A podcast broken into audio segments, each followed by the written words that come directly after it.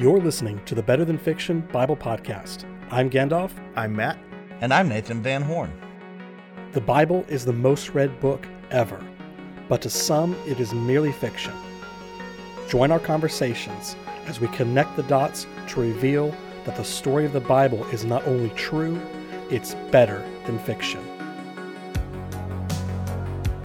To learn more about the show or to contact us directly, visit us online at www.betterthanfictionbiblepodcast.com.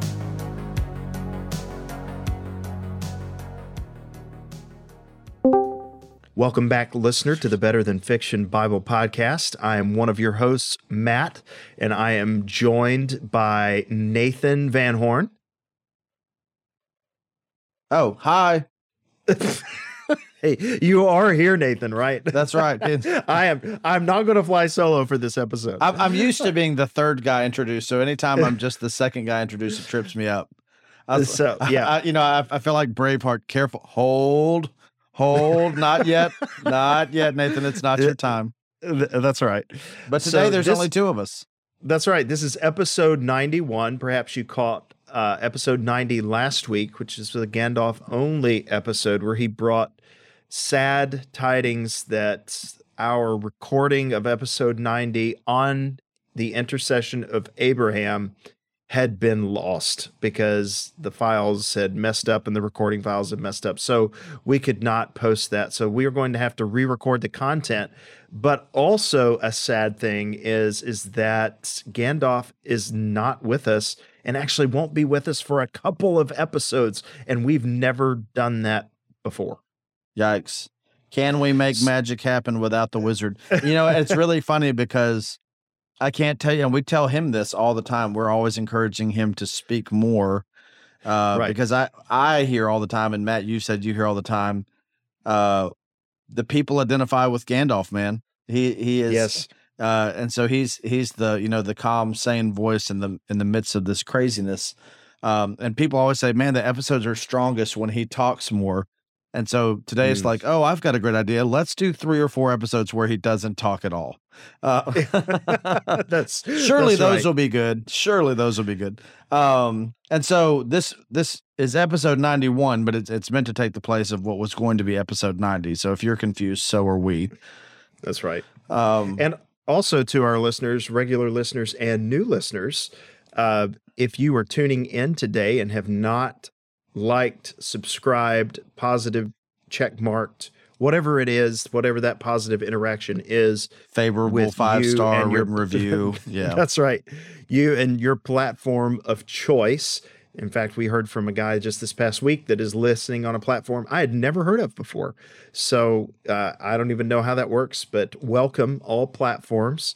We're delighted to have you as a part. But if you have not done that positive interaction, if you would do so, we would love to have you a part of the regular conversation team. Now, one of the things I love about this podcast, Nathan, is the conversational nature of this podcast. We essentially sit down and talk about the Bible each week. And a conversation presupposes a relationship.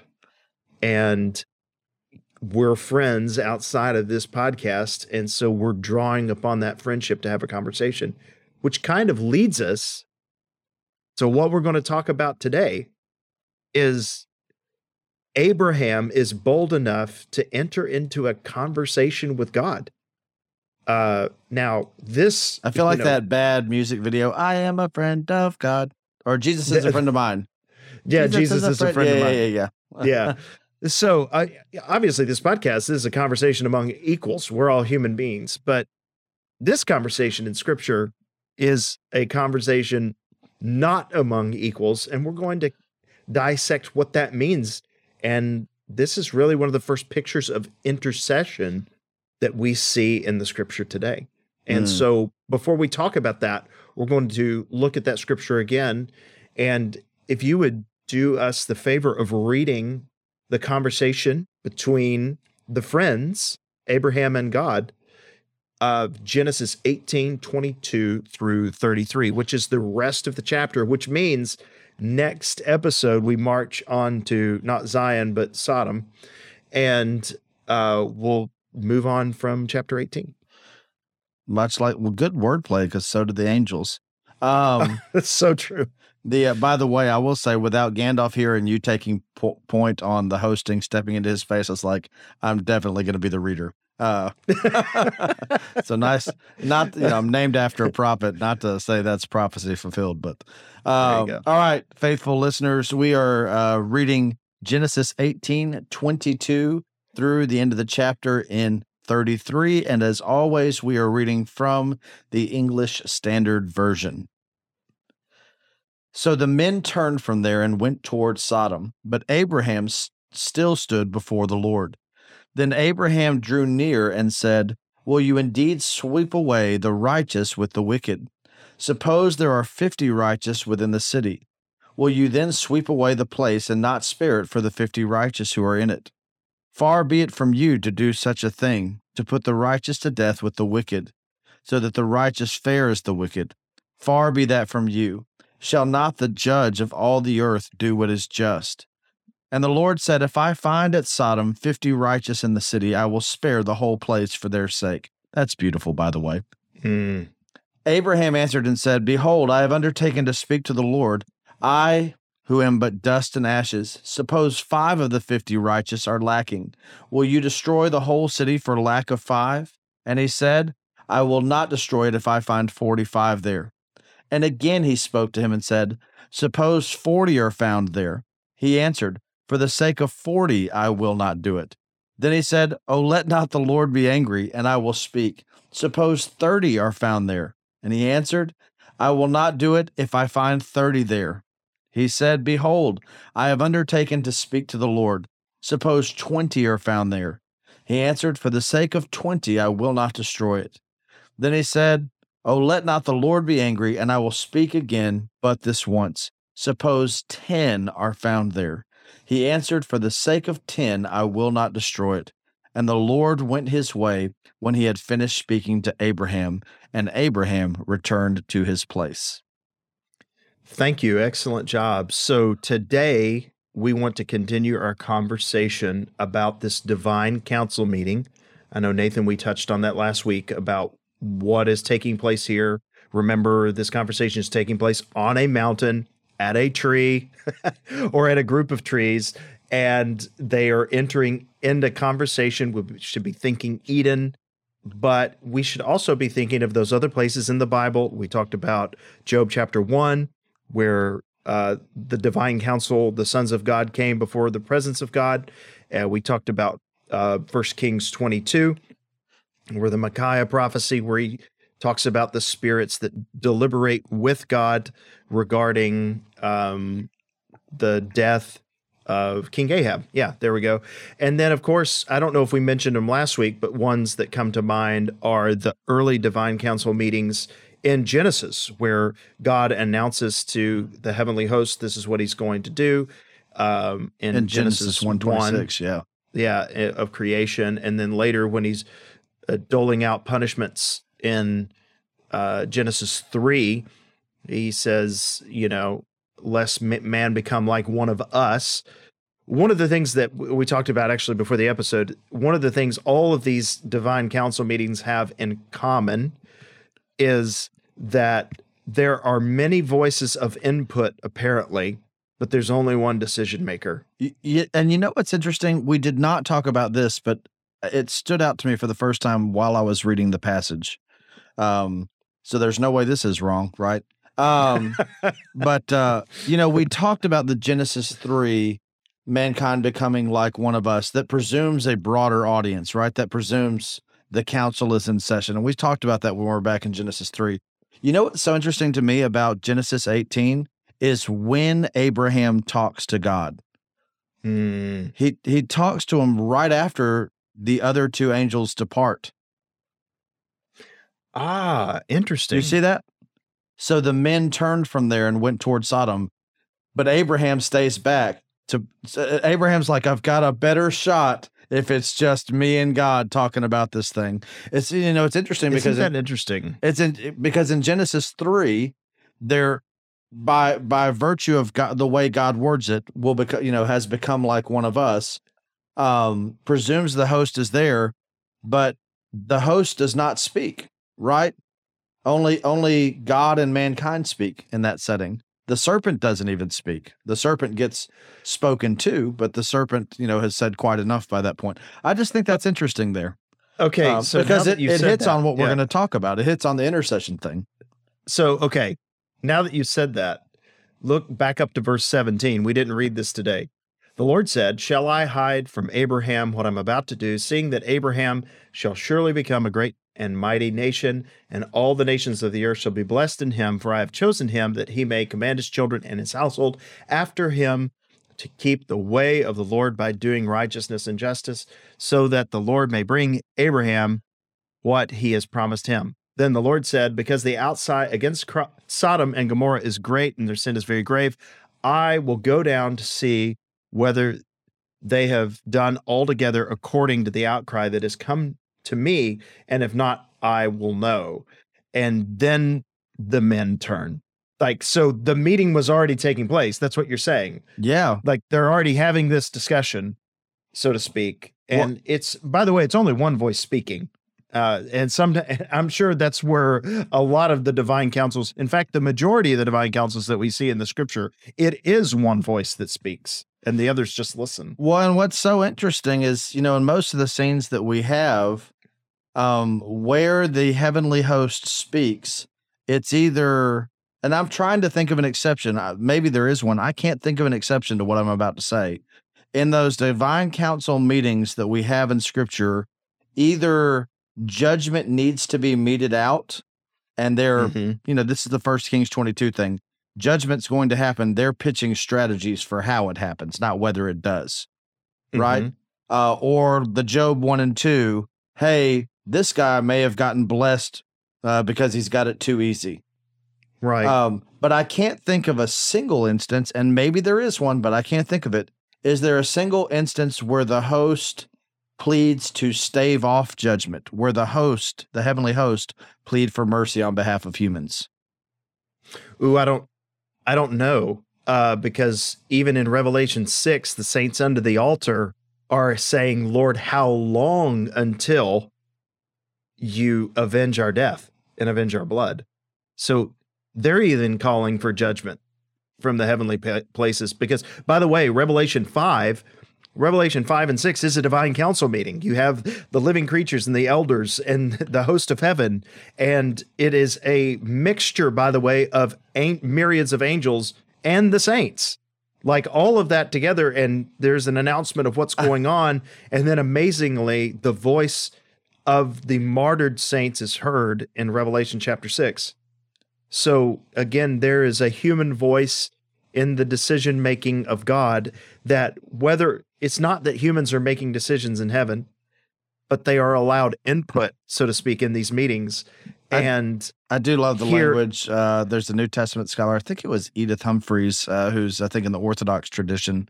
Um, but she, you know, you have people arguing over whether um, Revelation four and five is a worship scene or a court scene, and uh, she says, "Well, the only appropriate seat for God is His throne. So uh, God's court is also His throne room, and and both things happen there simultaneously." Um, ooh, so anyway. I love that. Uh, So, you know, it's another thing uh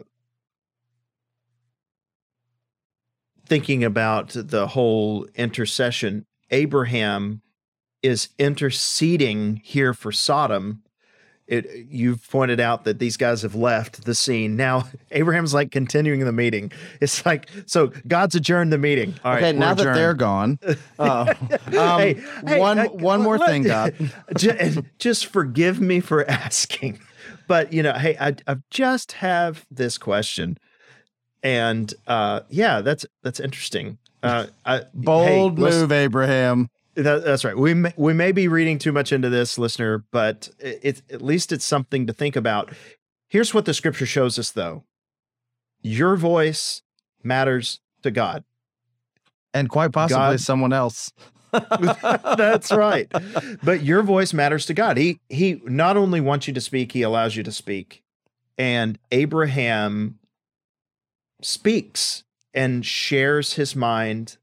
Of course, he he clarifies in verse 25 far be it from you to do such a thing to put the righteous to death with the wicked so that the righteous fares the wicked. Far be that from you. Shall not the judge of all the earth do what is just? But interesting. You're talking about a divine council. Is he is it is it judge or is worship? Well it, it, abram calls in this meeting he calls him a judge. Yeah. yeah that's interesting But he's just worshipped him too Yeah, earlier in the chapter.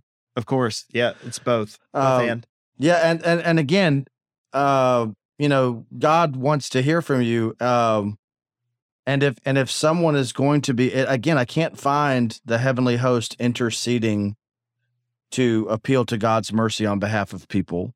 I, you know, I think of Jesus saying to the disciples, "Whatever you uh, bind on earth will be bound in heaven, and whatever you loose on earth will be loosed in heaven."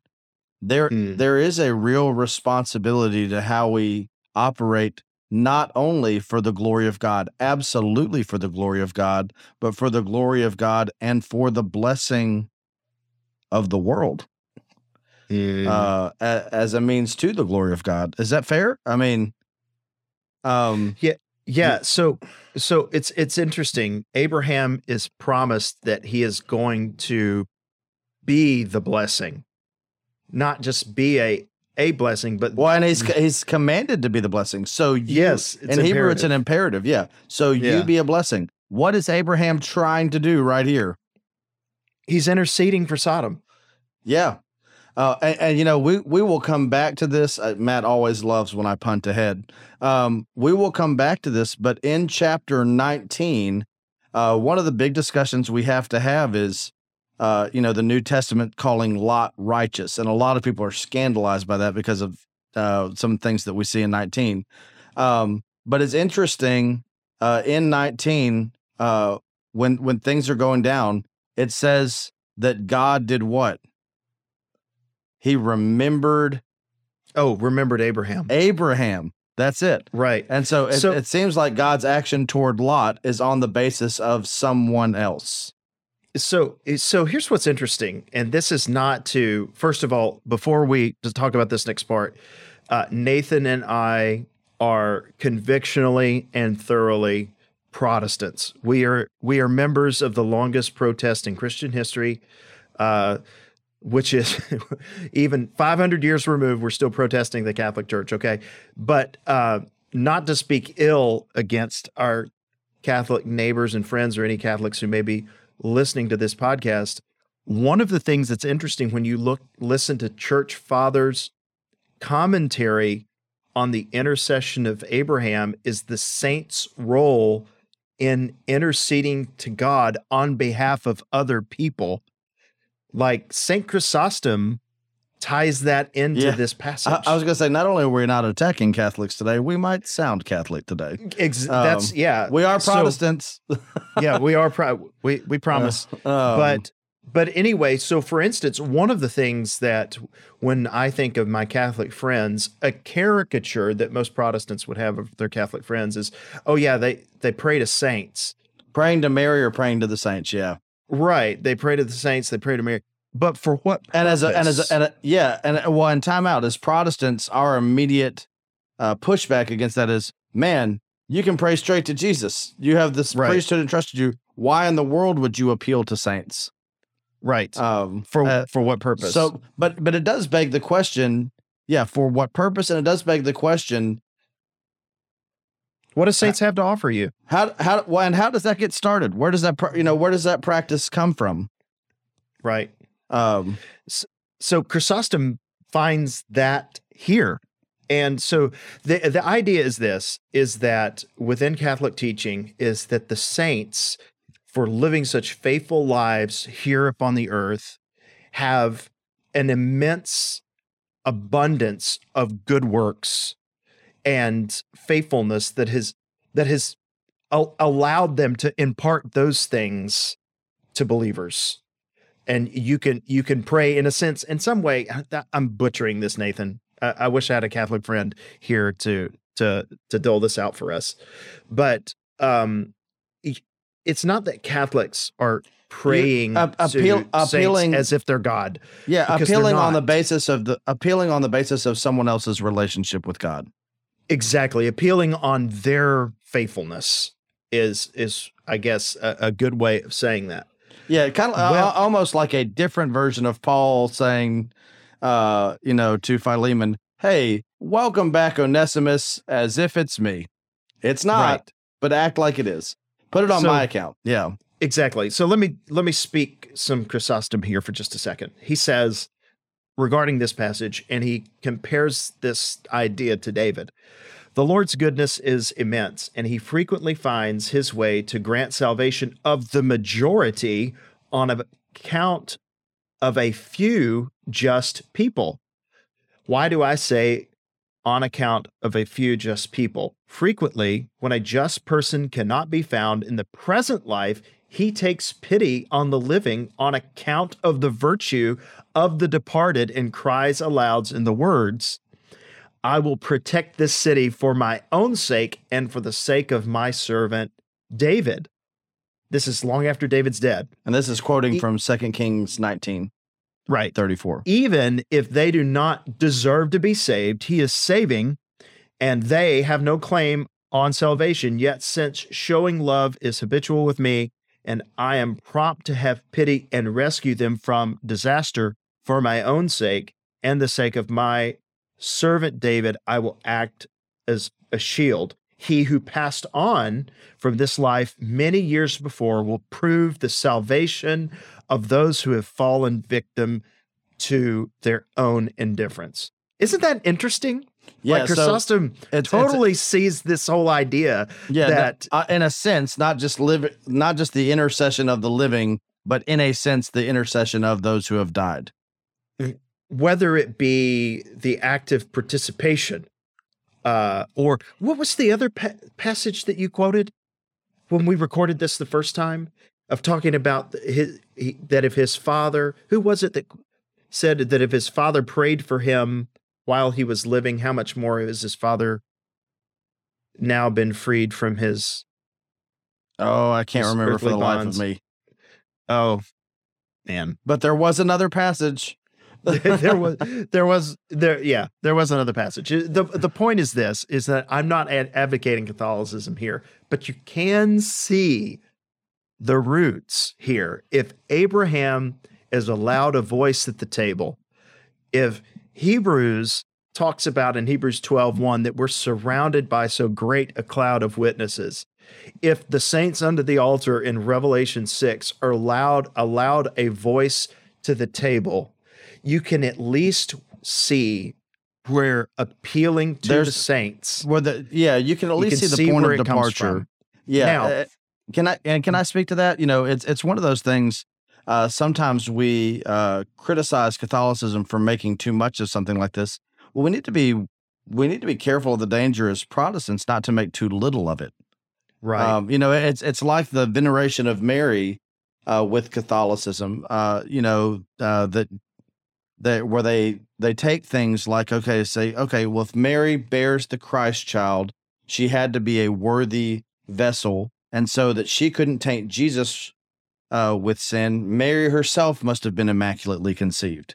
Like she must have. You know, does that make sense? And I, I I don't believe that the text never teaches that, but it's born out of a it's born out of wanting to take the text Seriously. seriously. Yeah, even though I Right. disagree with that. It's uh, the same thing with their uh, you know, uh wanting to hold on to the perpetual innocence and unstainedness of Mary. So Catholics go on to teach later that Mary was perpetually a virgin. And again, I don't think the text teaches that, and I don't think that's the best take of way of what the text does teach. It says that uh, Mary and Joseph uh, abstained until later. It doesn't say forever.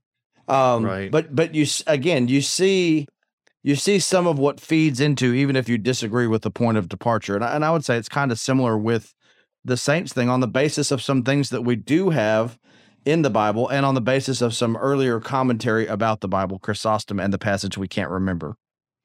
so here, here's one of the things that's encouraging to me because, dude, I think about heaven a lot ever since tw 2018 losing my son, and then also losing grandparents and and friends close to me, things like that through the years. Um, one of the things that I think about when I think about heaven is that they are there still praying for me. That the saints in heaven are still praying for the saints on earth. That if if we pray for saints here, isn't it reasonable to think that the saints there are still praying for us, or at least in Revelation 6, the saints there are. Now, here's where I would take a, a different path than our, our Catholic friends is that I don't see anywhere where we are told to pray through the saints uh, or to the saints. Um, we're we are supposed to pray to God. That's the instruction that we have received. Yeah. But I do see where the people and the Bible applying saintly language, you know, it's very much in the New Testament. The Bible applying saintly language to all believers. Right. Um, but I, I, I do think we make too little. Oh, we make too. Nathan, make, you pointed out, and um, thinking of Matthew 18, uh, of the everything that you bind on earth is already bound in heaven.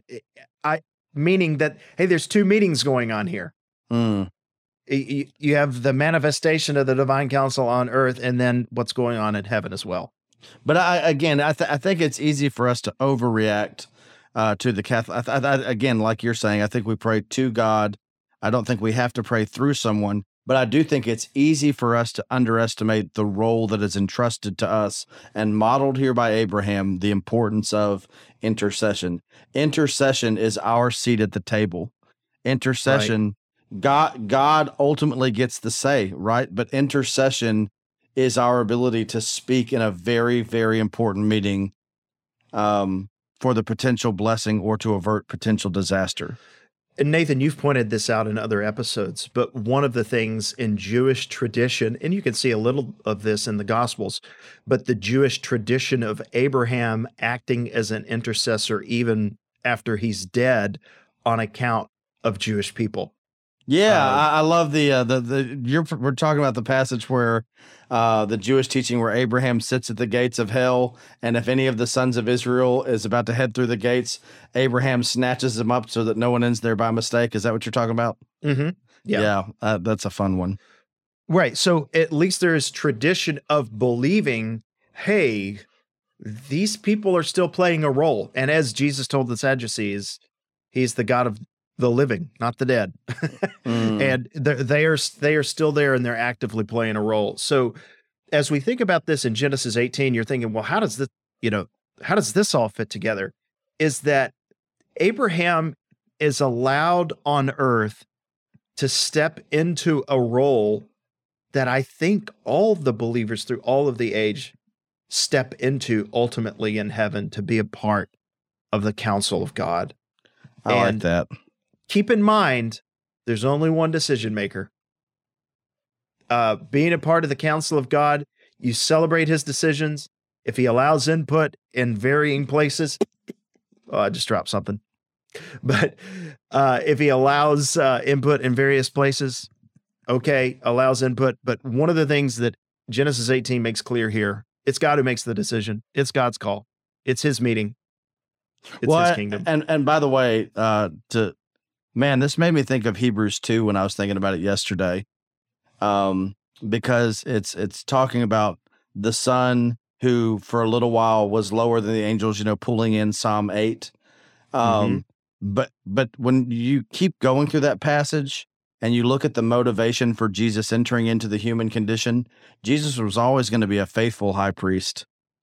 Yeah. Uh, he entered into the human condition so that he'd also be a merciful high priest uh, so that he could not just know our weaknesses, so he could truly sympathize with them.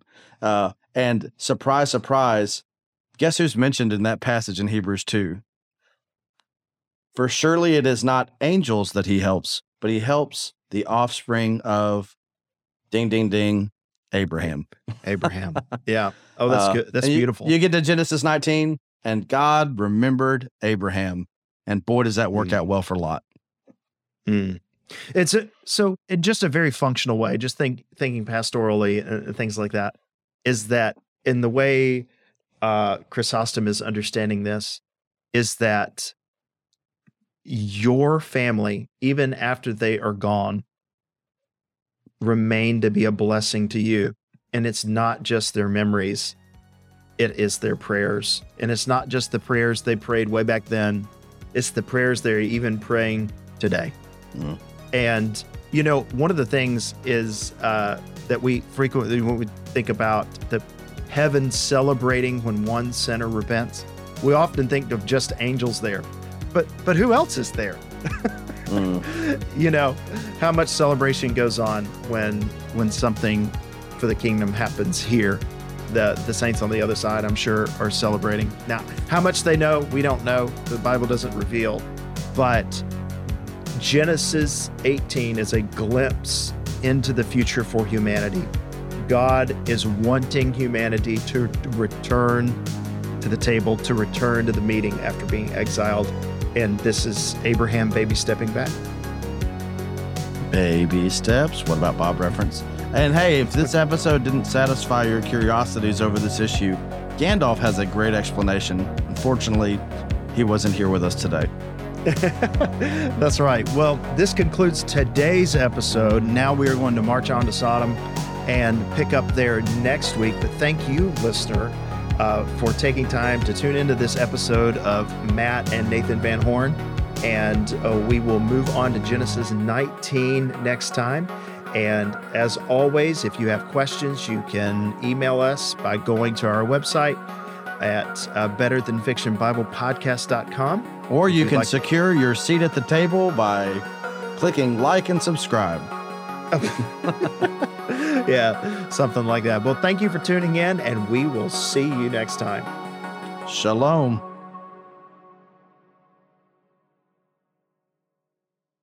Jesus is a friend of mine. Jesus is my friend. Jesus is a friend of mine. I have a friend in Jesus.